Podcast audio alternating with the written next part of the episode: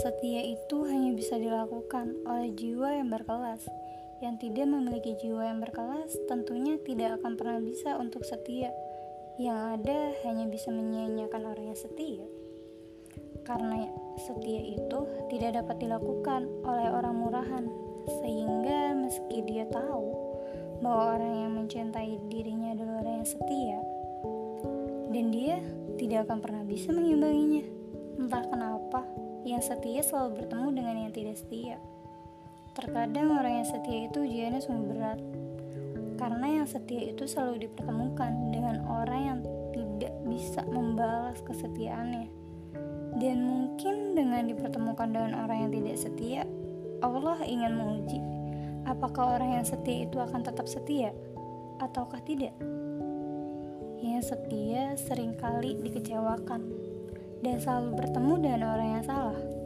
Yang tidak setia tidak mengerti pentingnya menjadi orang setia dan berharganya dia, sehingga dia selalu dikecewakan. Entah mengapa, orang yang setia selalu disia-siakan, layaknya orang yang tak berguna.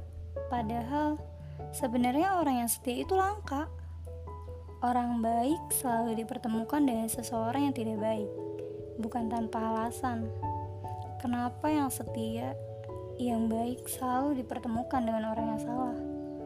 Karena Allah pasti memiliki alasan kenapa selalu dipertemukan dengan orang yang tidak baik dan yang tidak setia. Percayalah, kelak yang awalnya selalu disia-siakan pasti akan mendapatkan yang setia juga. Karena pada akhirnya Allah akan mempertemukan yang tidak baik dengan yang tidak baik, dan akan mempertemukan yang setia dengan yang setia. Dan pastinya Allah akan melipat gandakan kebahagiaan yang dia dapatkan jika yang baik dan yang setia tetap mampu menjadi orang yang baik dan juga setia. Kelak akan bertemu dengan seseorang yang tidak akan pernah mengecewakan dan tidak akan pernah menyia-nyiakan. Percayalah, suatu saat nanti Allah akan mempertemukanmu dengan seseorang yang akan mencintaimu dengan ketulusan, dan dia akan setia hanya kepadamu seorang.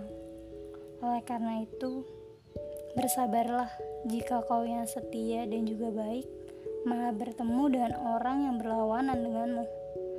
Lantas yakin saja bahwa kelak Allah akan mengganti semua rasa sakit dan kekecewaanmu. Gantunglah harapan dan berharap hanya pada Allah, karena itulah kebahagiaan yang sejati.